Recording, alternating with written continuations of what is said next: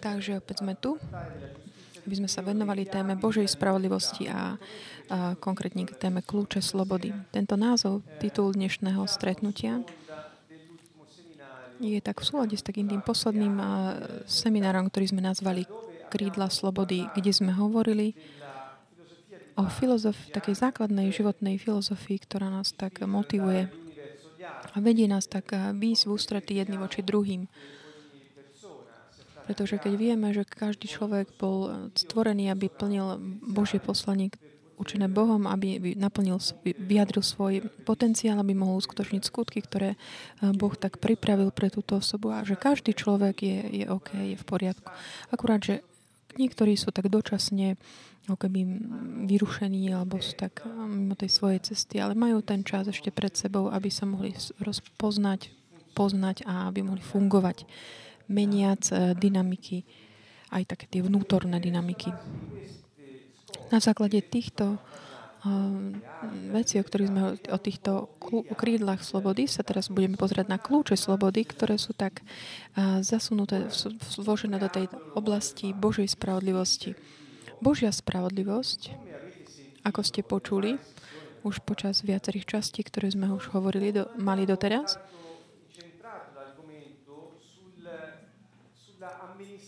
a to sme tak hovorili o tom spravovaní toho, čo je také správne, o takých právach Boží voči, voči ľuďom. Čiže vidieť, ako Boh aplikuje svoju spravodlivosť, čo sa týka ľudí.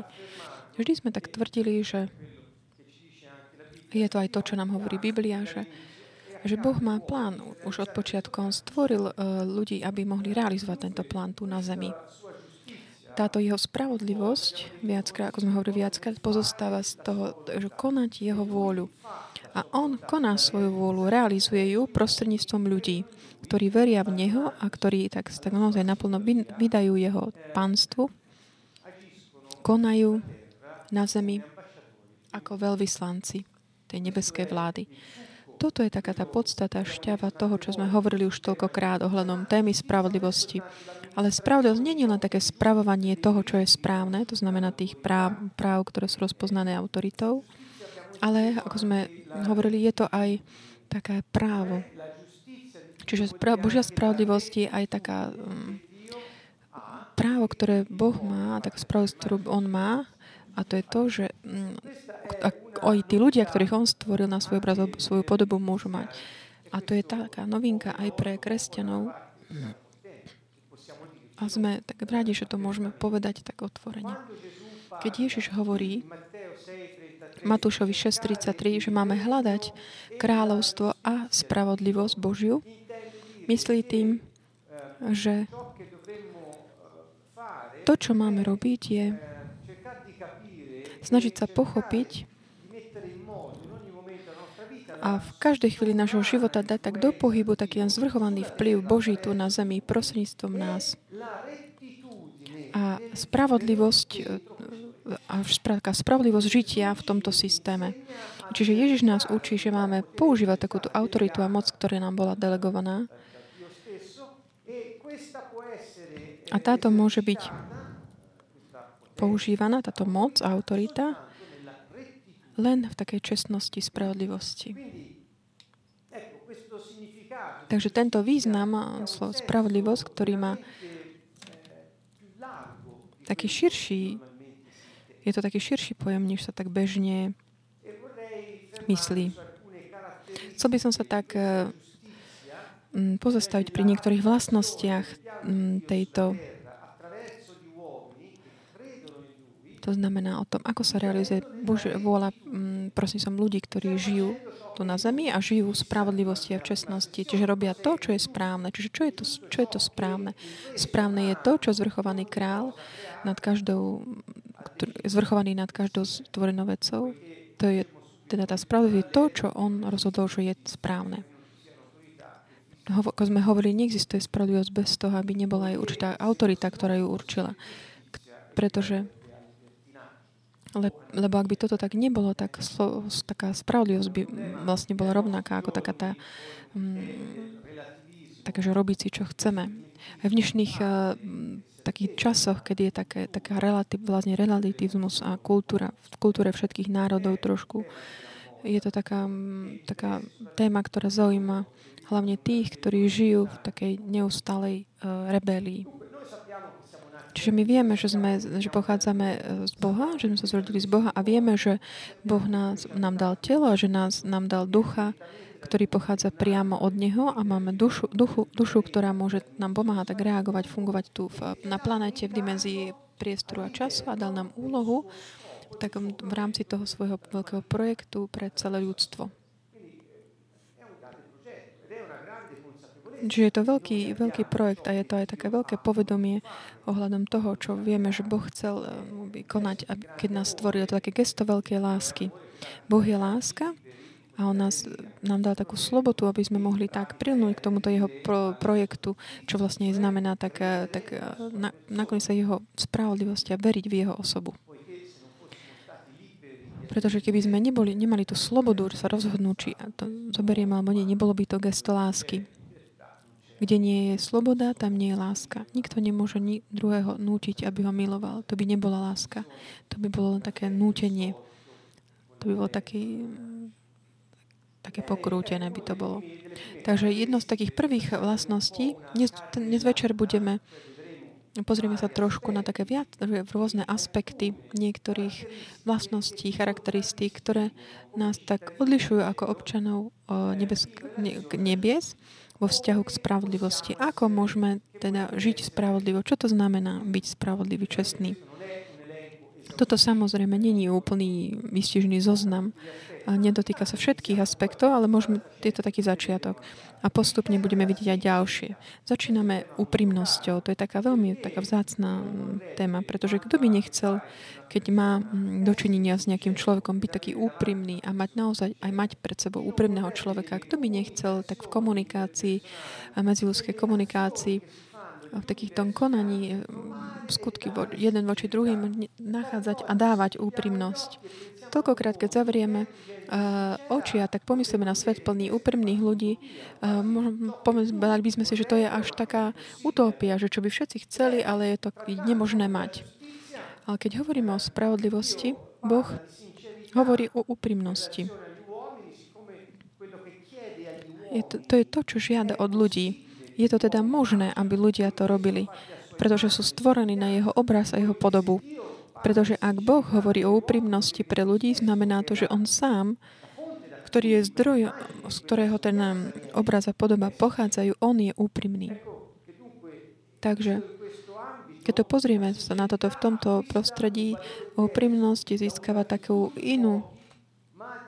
Je to taká čnosť malých, ale je prá- no, ma- malého počtu ľudí, ale je to právom všetkých tých, ktorí rozpoznávajú Boha ako svojho otca, svoj zdroj. Čiže úprimnosť je taký ten spôsob bytia, ktorý máme a môžeme mať v každej chvíli nášho života. Čiže záleží na nás, či sa rozhodneme, či budeme alebo nebudeme úprimní. Ak sa nerozhodneme byť úprimní, nežijeme v spravodlivosti.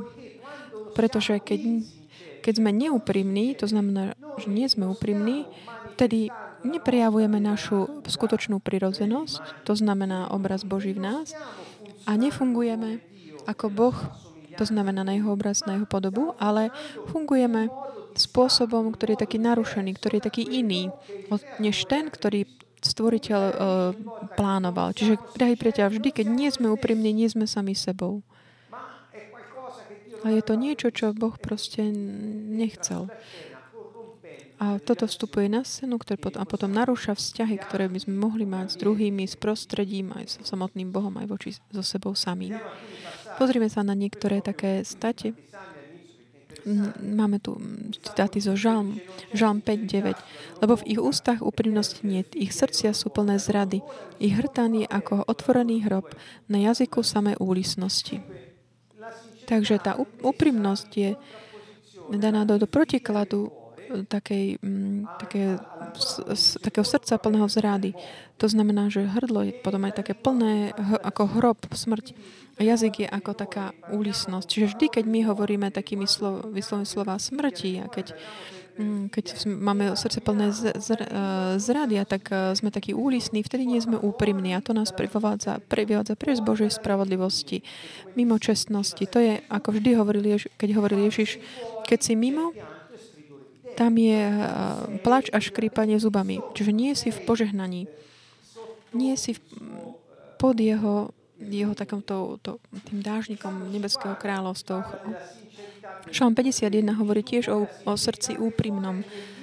Ty naozaj máš záľubu v srdci úprimnom a v stavote mi múdrosť, múdrosť zjavuješ. Koľkokrát sme v žalmoch zistili, že ako môžem, ako môžem tak sa... sa Ako by som mohol konať zle, bez toho by si to ty vedel. Ty si na každom mieste. Ty si všade. Takže keď niekto nie je úprimný v srdci, aký je dôsledok? V jeho vnútri Boh mu nemôže vyučovať múdrosti, pretože má také zatvrdené srdce neúprimnosťou. A teda, čo je múdrosť? Je to taká aplikácia pravdy na náš život.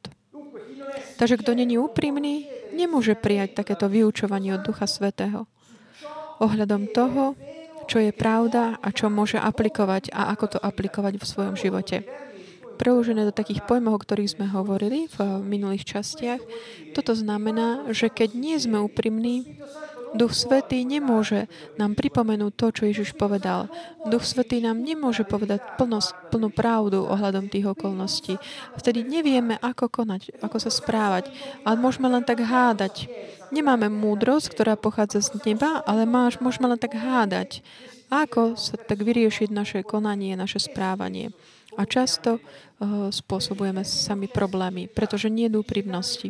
Úprimnosť srdca znamená hovoriť k Bohu takým otvoreným srdcom, bez toho, čo by sme čokoľvek ukrývali, bez toho, aby sme hľadali nejaké ospravedlňovanie sa alebo nejaké skratky. Pretože Boh pozná, presne pozná všetko to, čo konáme, čo myslíme, čo hovoríme.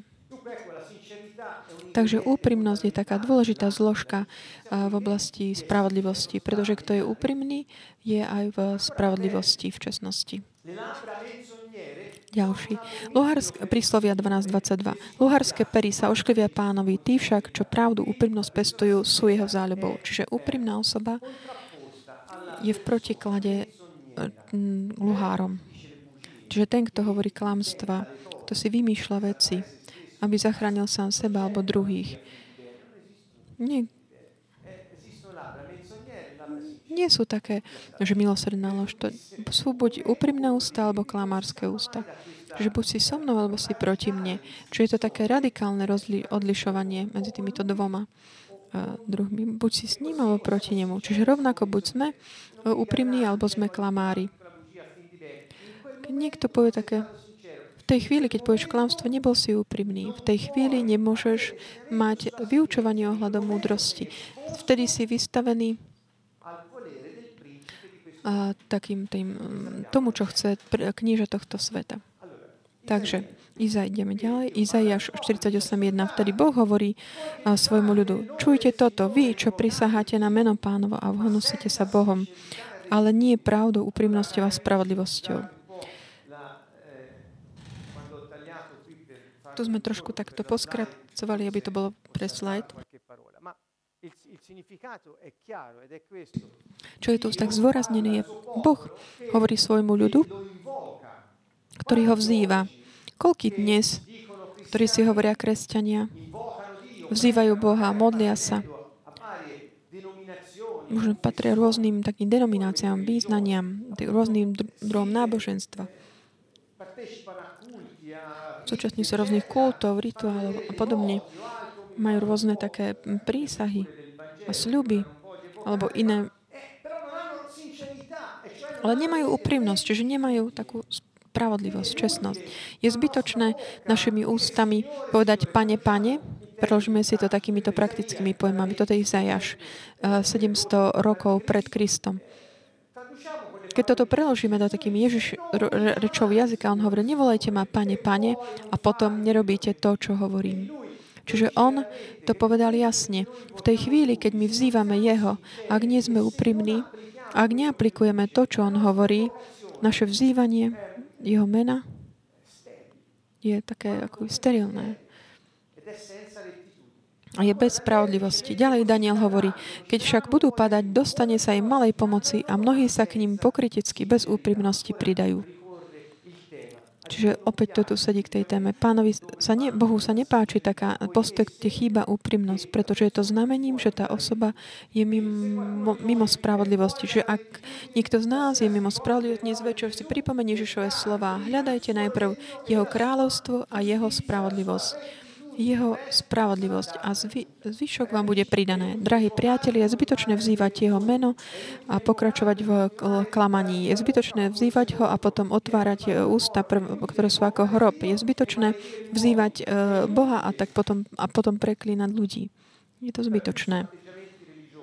Veľa to je také náboženské postoje. Čiže nechoďte, nežiadajte, nežiadajte veci od Boha a potom sa hneváte na neho, keď neprichádza. Není to, že by Boh zdržoval to, čo je potrebné, ale sme to my, ktorí sme mimo jeho cesty. A keď sme mimo jeho cesty, sme na tej ceste niekoho iného, ktorý sa volá diabol a ktorý robí tak vy, postupne, tak vymýšľa tie projekty, ako my dávame súhlas takým, s tým jeho Jeho, jeho plánom. Keď my sme neúprimní, my proste tak pri, sa nakláňame jeho tomu plá, plánu diabla. Ako by sme sa prikláňali k jeho tým zlým plánom. Mnohokrát uh, uh, sa treba tak zastaviť, ako sme boli neúprimní. A takou úprimnosťou povedať Bohu, nebol som úprimný.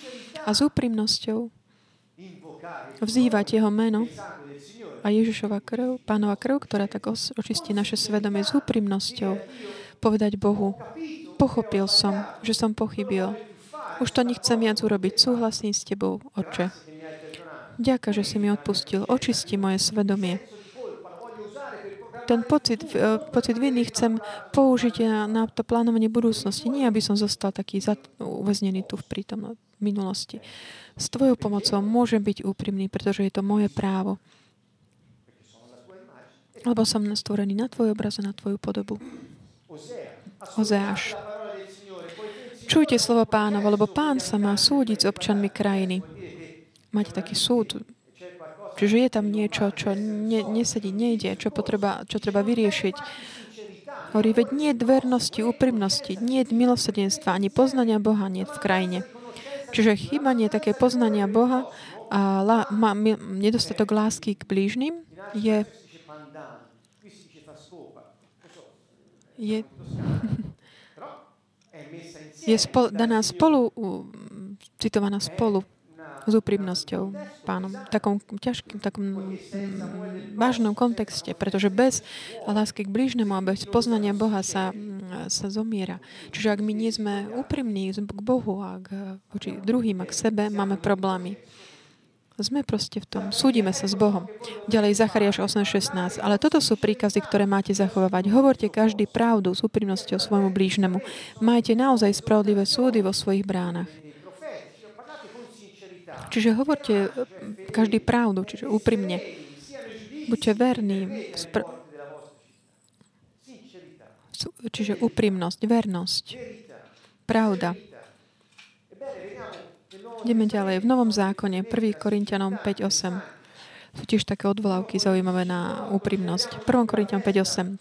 Preto slávame sviatky nie v starom kvase, ani v kvase zloby a neprávnosti, ale v nekvasený, s nekvaseným chlebom čistoty a pravdy.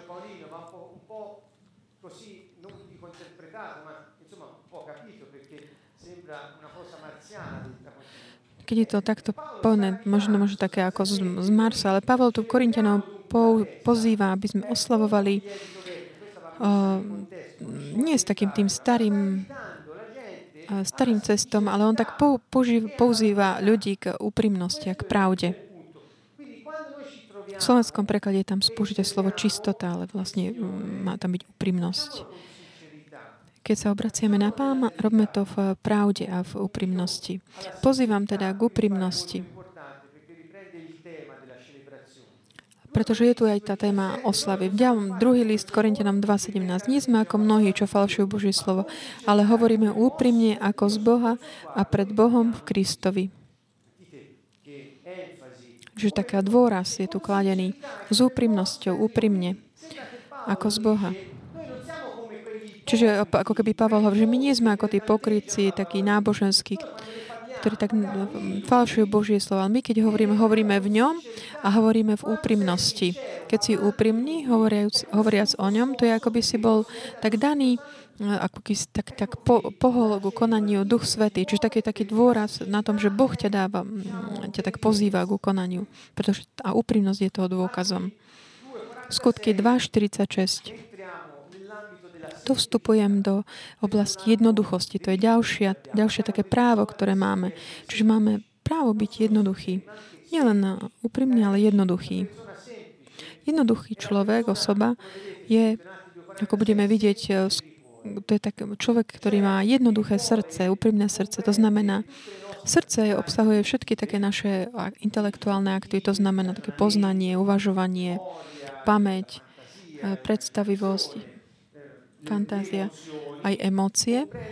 Obsahuje to tiež takú aktivitu, takú vôle, rozhodovanie. Keď si vyberáme srdce, toto je tiež srdce, a tiež svedomie, čo je súč- čo časť ducha, ktorá tak dáva svetlo na naše myšlienky, emócie, city a na naše rozhodnutia. Takže toto srdce, keď je také jednoduché, je to rovnaké, ako čo sa týka v radosti. Tí, ktorí keď sa stretnú, oni tak s radosťou, úprimný, s úprimným srdcom, jednoduchým, požívali pokrm. Čiže s, takou, s takým jednoduchým srdcom žiť posolstvo Nebeského kráľovstva. Na konci budeme vidieť, že Ježiš pozval všetkých, aby boli ako deti. Pretože tá jednoduchosť, tak ako aj úprimnosť, ktoré, o ktorej sme hovorili predtým, je taká vlastnosť, taká typická pre deti. Problém, ktorý mnohí majú aj v dnešných dňoch, je také, že komplikujeme si život takými rôznymi, takými zbytočnými úvahami. A tak prispôsobujeme také smerovanie nášho života takým tým dočasným búrkam, ktoré sú ako také chiméry. A rozhodujeme sa na základe takej vhodnosti, na takého snahy zapáčiť sa alebo rebélie. Sú to všetko veci, ktoré nás nevedú k spravodlivosti, ale dokonca nás odvádzajú z toho. Takže jednoduchosť znamená prijať pravdu a dať ju do praxe tak proste, ako nám je daná samotným Bohom, ktorý nás stvoril a ktorý nás dal tu na zem, tou autoritou, ktorá je delegovaná ním, aby sme uskutočňovali jeho vôľu. Jednoduchosť srdca. Rimanom dvanásť osemnásť. Či pozbudovať pri pozbudení. Kto teda dáva, nech dáva nezištne, v jednoduchosti. Kto je predstavený, nech je starostlivý, kto preukazuje milosrdenstvo, nech to robí radosne. Táto jednoduchosť v liste Romanom je, je tu spomínaná v súvislosti s dávaním. Čo to znamená? Ako môžeme dávať takým komplikovaným spôsobom? Čiže, lebo opakom jednoduchosti je komplikovanosť. Ako To je vtedy, keď motivácia toho dávania nie je tá, ktorú pred, pred, plánoval Boh, a nie je to tá Božia. Keď motivácia dávania má taký, taký bočný úmysel, taký ten zisk pre nás, vtedy je komplikované. Jednoduchý človek, keď dáva, dáva z lásky, bezpodmienečne a preto, aby len dal. A nerobí si rôzne také nejaké úvahy, ktoré komplikujú ten skutok dávania. Také dávať jednoducho znamená dať z lásky, bez podmienok. Uvidíme potom, pozrieme sa lepšie vo vzťahu k dávaniu ďalšie také úvahy. Čiže vidíme, že Boh hovorí o jednoduchosti a srdca, aby sme mohli ísť spolu s druhými v, sr- v radosti, a hovorí o jednoduchosti dávania. V prvom, druhom kolist, liste Korintianom jedna dvanásť. Lebo toto je naša chvála, svedectvo nášho svedomia, že sme žili na svete a zvlášť u vás v Božej jednoduchosti a úprimnosti. Čiže jednoduchý človek nemá vnútri nejaké m, také tisíc, tisíce matriošiek. To je ako keď hľadáš také rôzne aspekty toho človeka, že vy, vy, vystupujú také rôzne motivácie, bočné motivácie to každého títo ľudia. keď sa snažil tak pritiahnuť ťa, získať si ťa. Keď je tam problém takej, takého lichotenia, snažia sa len proste získať takú nejakú výhodu z toho. Aj podvedome často, ale je to veľmi pravodivné, pra, pravidelné, že sa to takto deje u mnohých ľudí na Zemi. Takýmto spôsobom nie sme jednoduchí, pretože máme tisíce rôznych škatuliek a rôznych tisíce motivácií a zámerov. Nikdy nie sme priami. Priamy človek, jednoduchý, má jednu cestu a to je táto. Nie len, že to je táto, ale keď idem tou, tak je tam len tá, nebudem, mám iné. Som aj taký úprimný. Taký priezračný. A to vyžaduje tiež takú čistotu.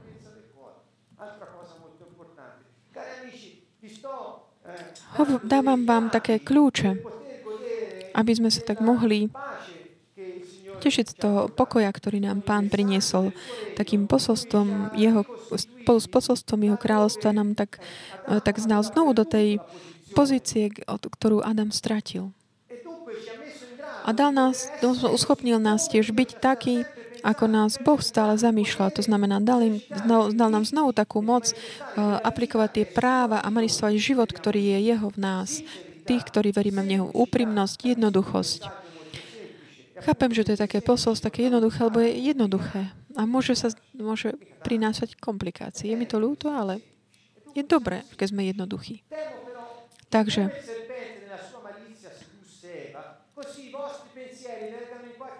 lebo ako, mm,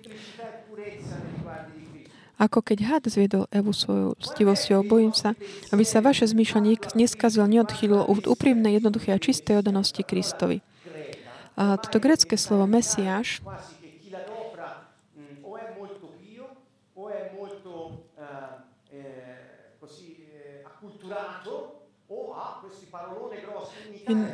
niekedy sa zdá, ako keby keď použijeme to slovo, to bolo také akože príliš patetické. Niekedy na Taliansku to napríklad tak zje.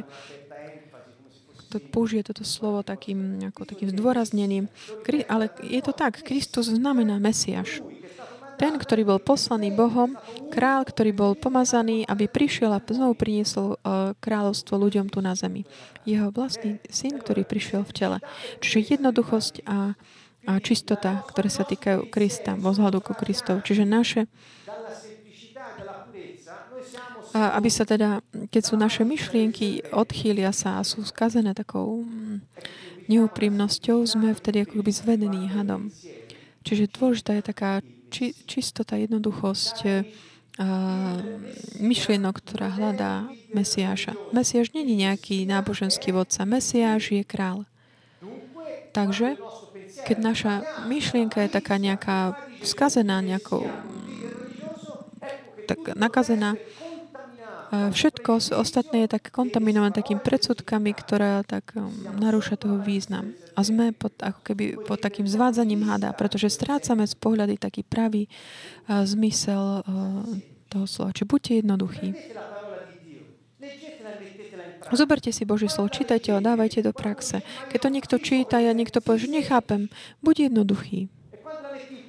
Keď to dáš do, do, do praxe, buď taký úprimný. Si úprimný. Efezin, Efezanom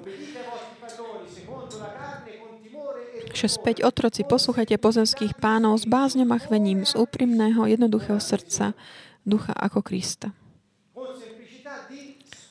Čiže taká jednoduchosť ducha tam má byť v správnom preklade. Čiže sme hovorili o takej jednoduchosti a o srd- čistote srdca. Teraz tu hovoríme o jednoduchosti ducha.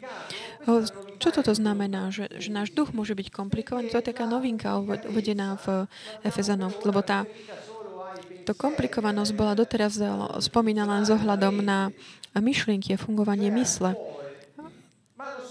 Ale duch, jednoduchosť ducha. To je téma taká hlboká, ktorá by si vyžadovala také prehlbenie. Mm. Mm. Ale potrebujeme sa tak pozrieť, čo teda je duch človeka. Každý z nás má svojho ducha. Nielen duša a telo. Čiže náš duch, náš Boh ho vidí jednoducho, jednoduch, ako jednoduchého. Kedy je náš duch komplikovaný? Často je komplikovaný vtedy, keď je utláčaný. alebo keď je... Hmm.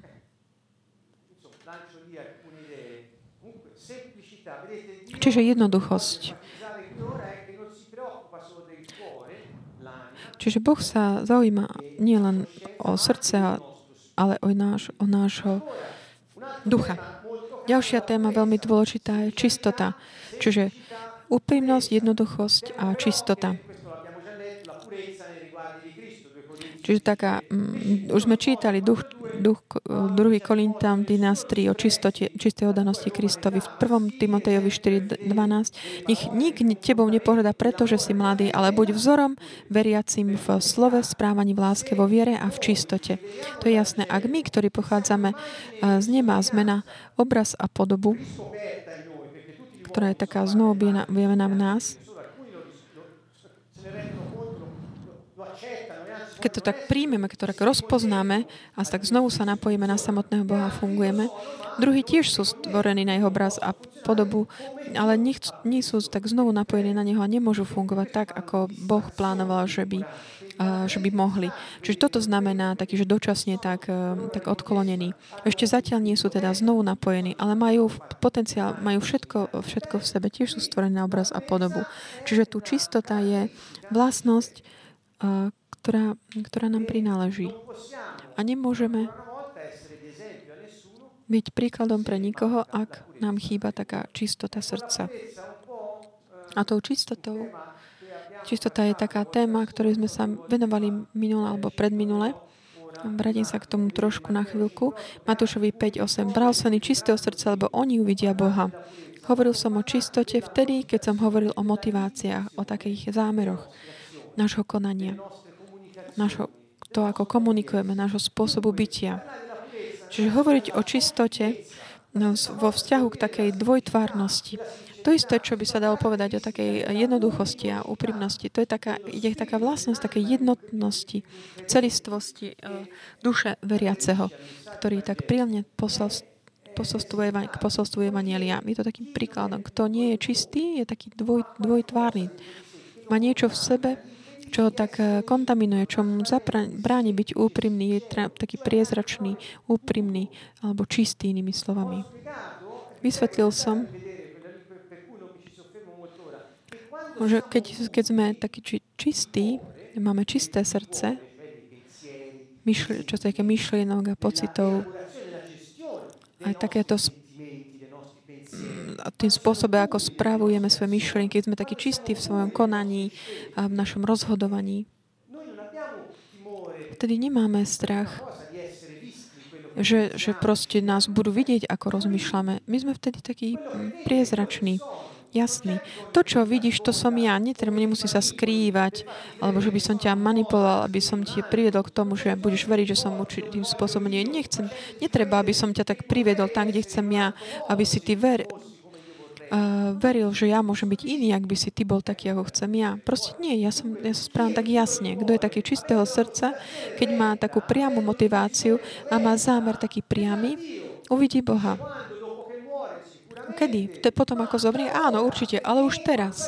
Aj už teraz, pretože keď on koná, je to Boh, ktorý koná v ňom a vtedy ty vidíš Boha, ktorý funguje v tvojom živote. Ty vidíš, že buduje svoju cestu a vidí, vidíš, že Boh sa prejavuje prostredníctvom teba. A po, požiadavka k tomu je čistosť uh, srdca. Možno, dal som, možno to nie je len nejaká požiadavka, je to také právo. Máme právo byť čistého srdca. Čiže keď sme taký nejaký znečistení niečím, určitým spôsobom, niečo, čo nás tak zatemňuje, vtedy odozdávame svoju moc. Odozdávame práva, ktoré máme a ne, nepoužívame ho. To je také Je to smutné, keď máme práva a nemôžeme sa z nich tak tešiť kvôli takému diabolskému klamstvu, podvodu. Titus jedna pätnásť. Čistým je všetko čisté, ale poškvrneným a neveriacim nie je nič čisté. Ešte aj ich mysel a svedomie sú poškvrnené. To je jasné. Keď niekto je tak čistého srdca, on vidí všetko čisté. Robí, vidí veci tak, ako sú. Nepotrebuje...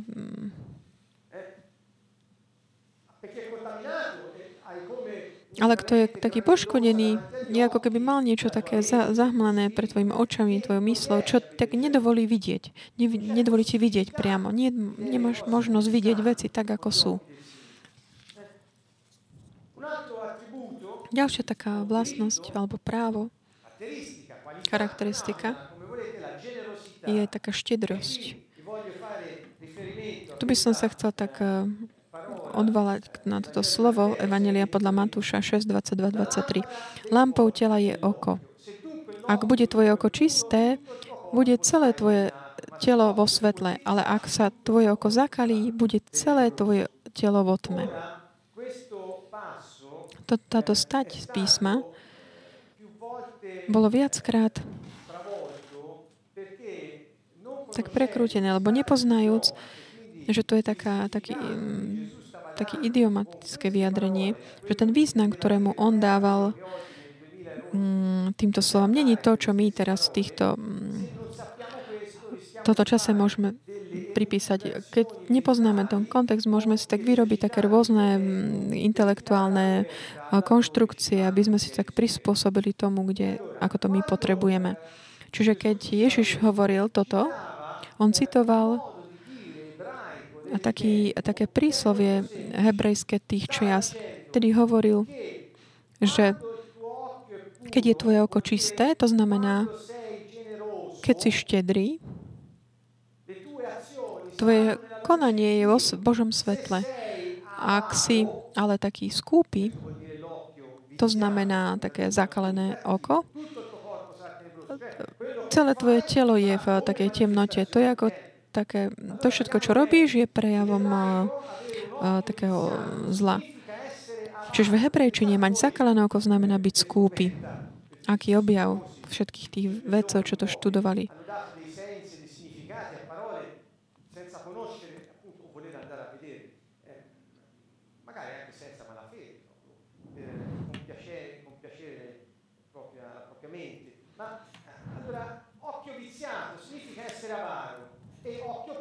Čiže zakalené oko znamená byť taký skúpy, lakomý a čisté oko znamená byť štedrý. Čiže Ježiš tu vlastne upozorňuje na nedostatok štedrosti. Toto sedí aj v súvislosti s kontextom Matúšovi šesť, hovorí, kde hovorí, lebo kde je váš poklad, tam bude aj vaše srdce. Nemôžete slúžiť aj Bohu, aj mamone.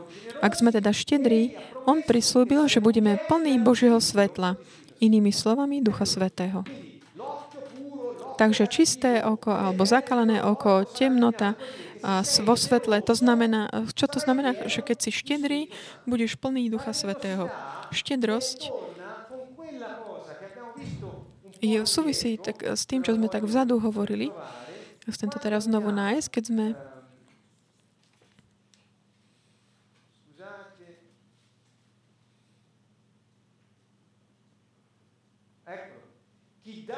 hovorí o tom, že kto dáva, nech dáva s takým, takou úprimnosťou. Čiže taká nezištnosť, štedrosť sa tiež týka, týka dávania. Dávanie je takým tým, naozaj takým tým bodom takej skúšky. Keď taký určitý človek povedal, že chcem ťa nasledovať, Ježiš povedal, OK, OK, poď, predaj všetko, čo máš, daj to chudobným a potom ma nasleduj. Žiadny problém. A tento človek, keďže bol veľmi bohatý, zostal taký veľmi taký smutný. A aj taký zosmutnili, odišiel. Nemohol ho nasledovať, pretože to bola taký proste taká skúška pre neho. V realite pán nechcel, aby všetko predal a dal chudobným, ale chcel, podstata bola v tom, je to proste skúška. Chceš naozaj prísť so mnou, si pripravený zanechať všetko a dať mne prvé miesto, ak je to tak, príď, ale ak to nie je tak, nemôžeš prísť. Ty, on im nehovorí, že ne, nepríď, on im hovorí, že nemôžeš prísť vtedy. A rovnako také toto dávanie s takou nezištnosťou, jednoduchosťou zodpovedá s takým tým uh, pozvaním Ježišovým, že dávať takým štedro je to, čo nás otvára pre konanie Ducha Svätého. Preto dávanie takou jednoduchosťou, úprimnosťou nás otvára pre svetlo. Pretože Duch Svätý má vtedy taký otvorený, voľný kanál, aby sa mohol prejavovať. Mohol prejavovať svoje... Lampou tela je oko, hovorí Ježiš. A tu si to je známe príslove a komentuje ho. Ak teda tvoje oko je zdravé, znamená to, že ak si štedrý, pretože v judaizme mať zdravé oko, také dobré oko, znamená byť štedrý. A to, že toto, taký výklad je správny, je potvrdené z kontextu, kde hovorí o chamtivosti a o starostení sa kvôli peniazom z veršov, ktoré sú predtým a potom aj nasledujú. Takže peniaze a takéto dávanie je naozaj takým bodom skúšky. Je to tiež aj taký zdroj, ktorý nám Boh dáva, aby sme mohli dávať do pohybu mechanizmy, Také taj, takéto injekcie do systému Nebeského kráľovstva tu na zemi, aby tých zdrojov, ktoré poslúžia aj druhým. Je to naozaj taký bod takej veľkej skúšky a je to taký možnosť dať do pohybu mnohé veci.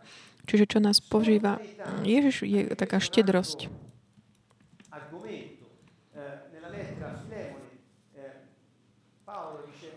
Ďalej v Fil, vy ste Filomenovi hovorí, ale nechcel som nič urobiť bez tvojho súhlasu, aby tvoj dobrý skutok nebol akoby vynútený, ale dobrovoľný, taký spontánny. Prečo ide o takú spontánnosť? Pretože Boh je láska. Ako posledné slova nám Ježiš, tak keď nám hovoril o jeho alianci, keď dával svoju krv za nás, hovoril o láske medzi ľuďmi. Hovoril, milujte sa navzájom, ako som ja miloval vás. Čiže nie je lásky bez takej spontánnosti, dobrovoľnosti.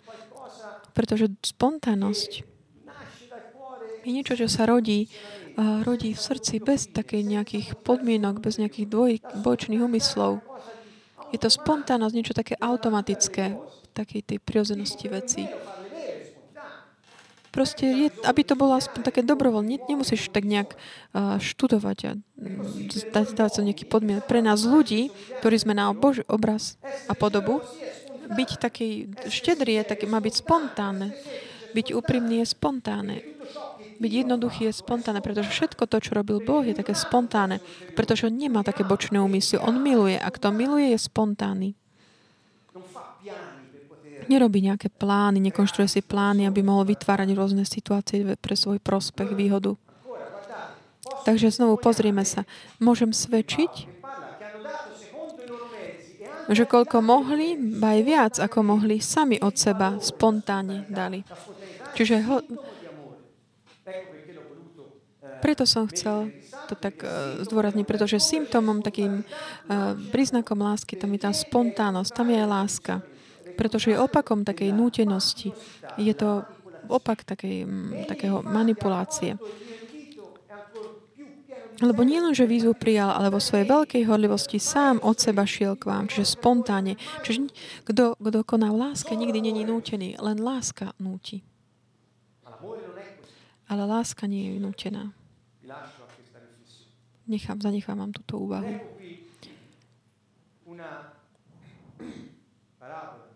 Ďalej, také ďalšie, také podobenstvo.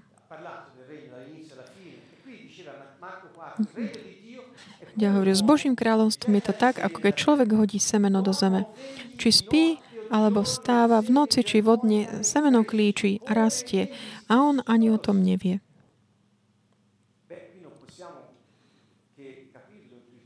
Toto proste chápeme tak intuitívne. Všetci robíme tieto veci, alebo všetci sme ich robili. Že sme tak zasievali semena a vedeli sme a mali sme vieru, že všetko tak zo zeme vyklíči a že bude klíčiť a rásť. Bez toho, aby sme vedeli ako, ale proste vedeli sme, že to pôjde. A hovorí, že zem sama od seba spontánne prináša úrodu. Najprv steblo, potom klas a napokon plné zrno v klase. A keď úroda dozreje, hneď priloží kosák, lebo nastala žatva. Čiže tak to funguje Božie kráľovstvo. Čiže Ježiš vysvetľuje Božie kráľovstvo na základe takej pro, spontánnej produktivity zeme. Čiže rovnako ako zem produkuje tak spontánne, ona není sterilná, zem produkuje spontánne sama od seba v takom poriadku podľa takých kritérií rastu, ktorý samotný Boh ustanovil, pretože človek nevie ako. Človek nevie. Takže to kritéria, ktoré Boh ustanovil, to je, znamená, že potom zem produkuje sama od seba spontánne. A tak je to s Božím kráľovstvom. Všetko to, čo je v Božom kráľovstve, produkuje spontánne. Ako nevieme? Nevie sa, ale je to tak. Čiže vidíme, čo hovorí.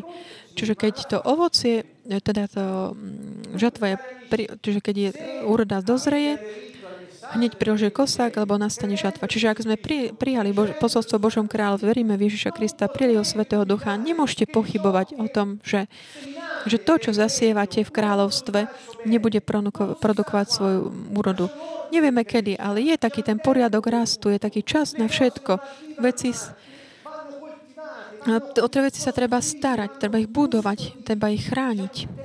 Je určitý čas a v plnosti času, keď Boh ustanovil, pamätáme, Ten, ten čas Kairos, to je ten čas, v ktorom môžeš aj e, žať to, čo si zasieval. Čiže takto funguje Božie kráľovstvo.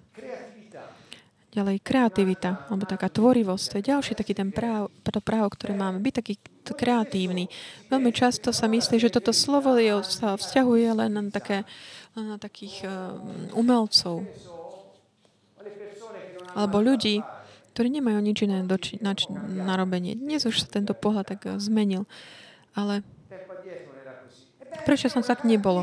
Je to taká vlastnosť, ktorú Boh má vo svojich, v sebe tiež. Často tak zabúdam, že Genesis prvý verš hovorí, na počiatku stvoril Boh nebo a zem, čiže Boh je kreatívny, tvorí.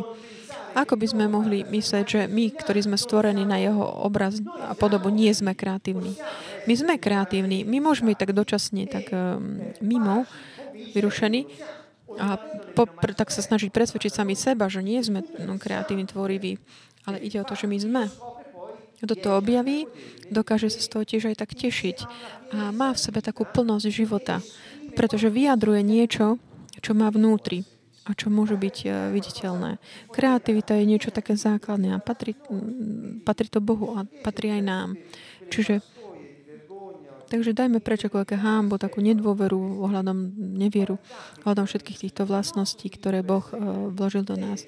Čiže je to naše právo byť kreatívny. Vo verši jeden dvadsaťšesť aj Boh povedal, urobme, stvorme človeka na náš obraz a podľa našej podoby. Nech vládne nad rybami mora i nad vtáctvom neba i nad dobytkom a tak ďalej. Vo verši Genesis dva pätnásť ich vzal Boh Pán človeka a umiestnil ho v raj Eden, aby ho obrábal a strážil. Čo to súvisí s tým, čo sme hovorili predtým. Čože je čas pre všetky veci na taký ten rast a produk- kráľstvo produkuje spontánne. A čo tým chcem povedať, že ak zaž- zažívaš lásku, Nebeské kráľovstvo produkuje lásku a ona sa vráti k tebe. Bude rásť a budeš ju môcť tak zberať. Ak ty zasievaš pokoj, Nebeské krá- Božom kráľovstvo okolo teba porastie pokoj a budeš skôr čo neskôr, tak budeš žať.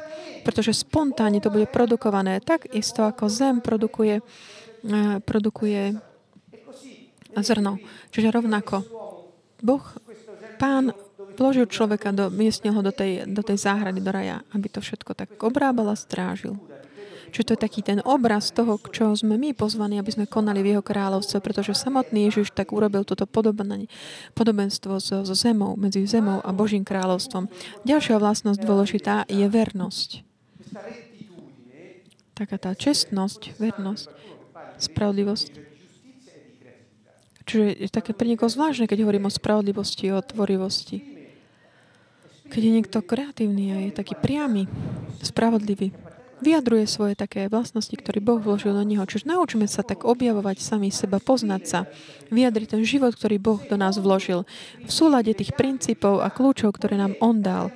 Pretože, drahí priatelia, Boh môže dať do, do rúk každého z nás nejakú veľkú myšlienku, aby sme tak kultovali tú myšlienku, aby dala nám aj zdroje, aby sme to konali. Ale ak nie sme kreatívni, ale lepšie, keď nevieme, že sme kreatívni, nemôžeš sa o ňu starať. Ona len tak zostane tam a umrie, odumrie. To je potrat, potrat myšlienok. To je, to je, krá, to je krádež, zločin. Hovorím pre budúce generácie, aj pre tie dnešné. Vernosť. Správne, dobrý a verný sluha. Bol si verný nad málom, ustanovím ťa nad mnohým. Vojdi do radosti svojho pána. Keď sme verní, Boh je spokojný. Boh sa teší. Keď sme my verní čomu? Čomu? Verní tomu, čo On nás, nám zveril, aby, sme, aby prinášal ovocie. Čo nám Boh zverí, aby, sme, aby to prinášalo ovocie? Všetko. Dá nám, dá nám pocit a, a ideu, alebo dom, alebo prácu, alebo nejakú aktivitu. Všetko to, čo ti dá do rúk, on ti to dá, aby si sa o to staral, aby si ho chránil, aby to prinášalo ovocie, aby to zlepšovalo život všetkých. okolo. Toto očakáva Boh od nás, pretože z nás stvoril, aby sme fungovali takto. A keď my sme verní v toto, keď sme verní našej prirodzenosti, Boh sa teší a raduje a dá nám autoritu. Čo znamená dať autoritu? To znamená, že my môžeme mať autoritu nad situáciami, nad okolnostiami, na našom živote. Môžeme mať autoritu a môžeme chrániť veci, ktoré nám Boh zverí. Pomyslíme na našich príbuzných, na naše vzťahy, takých najbližšie. On nám ich zveruje. A nielen to, ak my sme verní, on nám dá aj autoritu a môžeme vyháňať nečistých duchov, ktorí sa snažia prinášať rozdelenie medzi ľuďmi.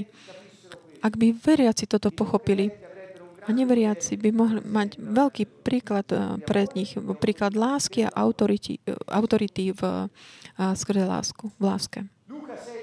Lukášovi šestnásť desať. Kto je verný v najmenšom, je verný aj vo veľkom.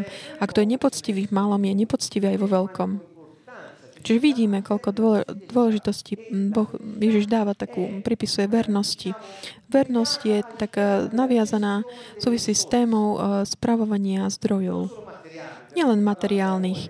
Hovorili sme o láske, o pokoji, o vzťahoch. Teda ide o vernosť, ktorá je taká dôležitá charakteristika, taká primárna. V Rímanoch jedenásť dvadsaťdva. Majte teda pred očami Božiu dobrotu i prísnosť. Prísnosť voči tým, čo padli, a Božiu dobrotu voči tebe, ak vytrváš v dobrom. Čiže táto ďalej tú tému takej dobroty som dal v súvislosti s témou vernosti, pretože súvisí s takým, takým tým vytrvalosťou. Čiže byť verný vyžaduje vytrvalosť. A vytrvalosť, ako sme hovorili v Lani ohľadom v tej téme o viere, je takou vlastnosťou viery. Čiže ak si verný, vytrváš, ak si pokračuješ v aplikovaní pravdy v tvojom živote, budeš vždy vo takej dobrosti. Takže dobros, dobrota. A ja som o vás, bratia moji, presvedčený, že aj vy ste plní dobroty, naplnení všetkým poznaním, takže sa môžete aj vzájomne napomínať. Čiže dobrota. To je Rímanom pätnásť štrnásť. Pánovi záleží na ňom. Ďalej v Galatiani päť dvadsaťdva. Ale ovocie ducha je láska, radosť, pokoj, zhovievavosť, láska, dobrota, vernosť, miernosť, zdržanlivosť. Taká tá zdržanlivosť, ktorá je nakon, taká sebakontrola, je niečo, čo my sme stvorení, aby sme kráľovali v živote, čiže Rímanom päť pätnásť. Taká tá postoj takého vládnutia v živote je taký postoj takého vládnutia nad sebou samými. A mám, žijeme v takom ovoci, pri našom ovocie ducha. Ďalej, ovocie svetla je v každej dobrote, spravodlivosti a pravde. Efezanom päť deväť, Kolosanom tri dvanásť. Ako Boží vyvolenci, svätí a milovaní, oblečte si hlboké milosrdenstvo, láskavosť, dobrotu, pokoru, miernosť a trpezlivosť. Žalm osemdesiatštyri jedenásť nám hovorí: Lebo Pán, Boh, je slnko a štít, milosť a slávu udeluje Pán. Neodoprie dobro tým, čo kráčajú v nevinnosti. Čiže on tak nezadrží akékoľvek dobro tým, čo kráčajú v nevinnosti. Hovorili sme o úprimnosti, o jednoduchosti, o štedrosti, o čistote, o dobrote. Všetky tieto veci, ako som povedal na začiatku, keby všetci boli tak, taký, takto žili, aké by to bolo pekné. My sme ale všetci schopní byť takýto. My všetci máme právo byť takýto. A Boh hovorí, ak takto žiješ, všetko to, čo je dobré pre teba, ktorý kráčaš v, v spravodlivosti, ja to nebudem, nebudem, nezadržím, ale dám ti to. Pretože keď kráčaš v spravodlivosti, si v jeho spravodlivosti a čestnosti ako v jeho čestnosti a spravodlivosti ako občan si uh, máš právo mať všetko to, čo prináleží tým čestným občanom, ktorí dodržiavajú jeho zákony.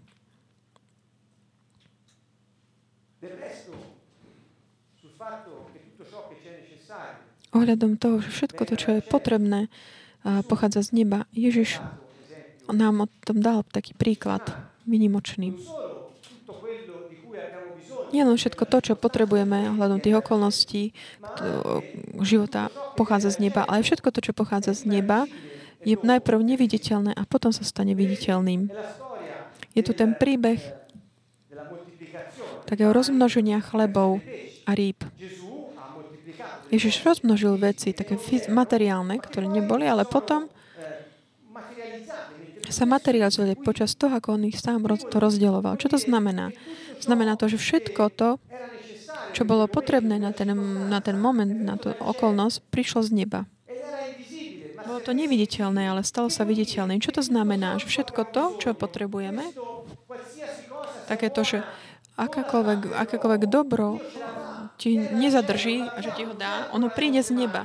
My vidíme to v nebe s našimi očami. Ale proste príde to. Dá chlieb náš každý deň, daj nám nie všetko to, čo je pripravené pre moju úlohu. My sme pripravení to správovať. My chceme to používať tak, ako si ty ustanovil pre dobro všetkých.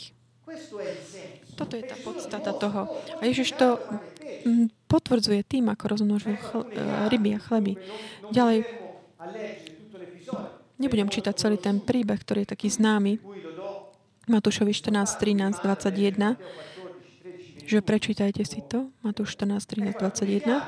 Uh, sú aj nejaké m, také kľúče, ktoré môžeme si čítať v tomto príbehu. Že v čase krízy máš zasievať. To, pamätajme na to, že nebeské kráľovstvo produkuje spontáne. Čo znamená také zasievať? zasievať? Čo to z... znamená to, že keď si v nejakej chvíli, kde je kríza, dôležité je, aby si vo viere mohol používať tie zdroje, nápady, dobrá, ktoré ti Boh dal do rúk. Toto to znamená.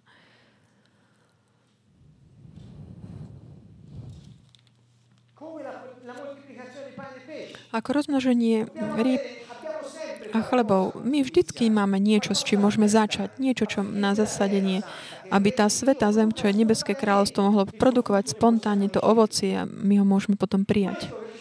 Toto, čo vám hovorím, je pozvanie tak výjsť von z akékoľvek pasivity, z takého magického očakávania, že veci, veci ti tak nejak padnú na hlavu.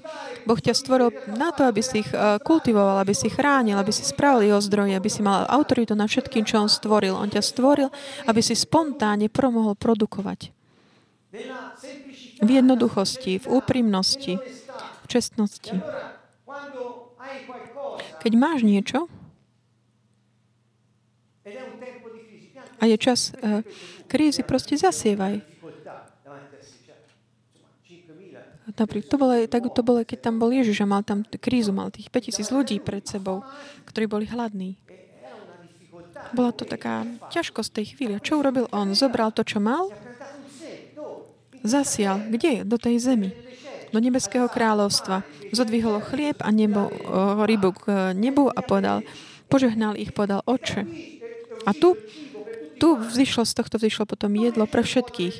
Nečítajte všetko veci takým náboženským spôsobom, ak by to bola nejaká vec, taká, že á, to bol Boh, ktorý mal také... Nie, on nám ukázal, ako sa to robí. Nie, že by sme my teraz mali chodiť a tak rozmnožovať chleby a ryby, ale hovorím, že všetko to, čo potrebuješ v tých časoch ťažkosti, ako je napríklad teraz v Taliansku, v Európe, namiesto toho, aby si snažil utiecť alebo preklínal tú krajinu alebo situácie, Boh nezmení pro ekonomiku Talianska, lebo to není problém, ale on zmení svedomia ľudí, zmení mentalitu ľudí.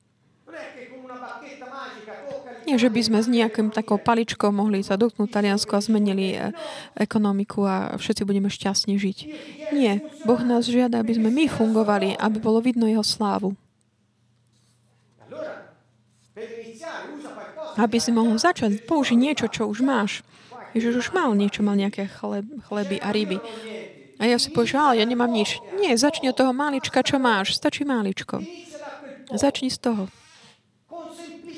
V jednoduchosti, s jednoduchosťou. Buď úprimný voči Bohu.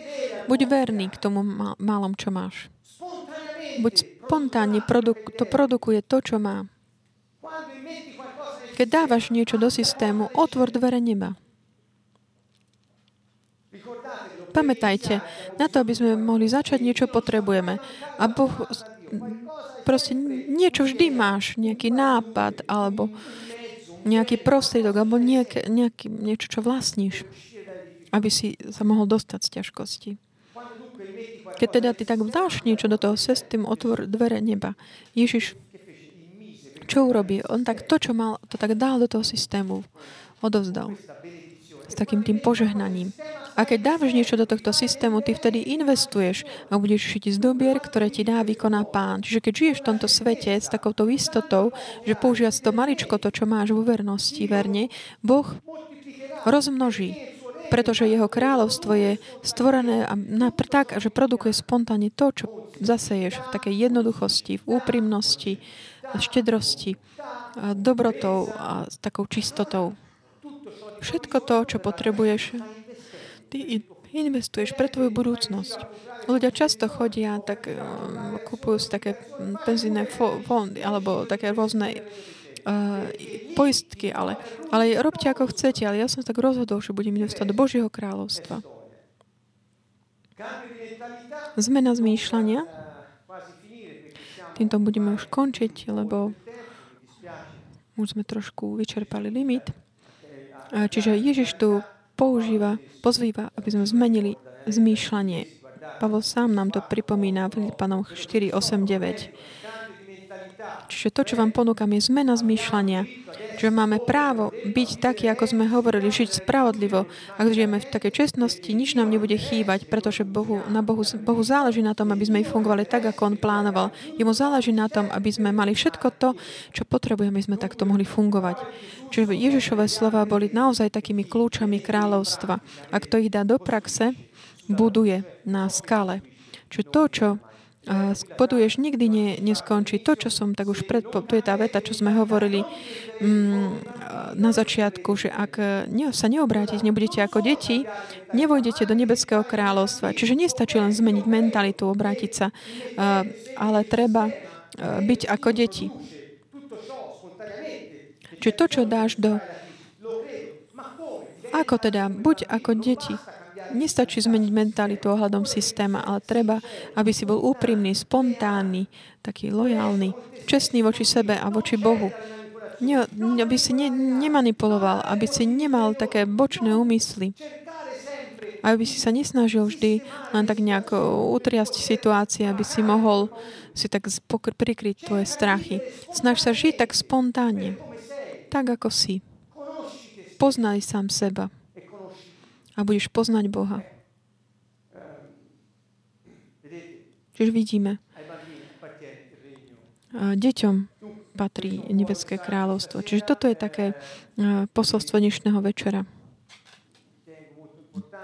ktoré myslím bolo veľmi dôležité, aby sme mohli pochopiť, čo znamená žiť spravodlivo.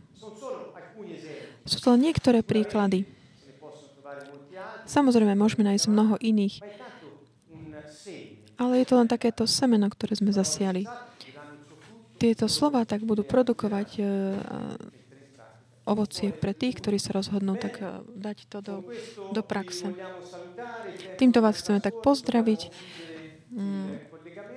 Uzavrieme prenos. Uvidíme sa v budúcu stredu ohľadom ďalšieho stretnutia o Božej správde. Srdečný pozdrav zo Sieny z Kantónovom. Uvidíme sa čoskoro.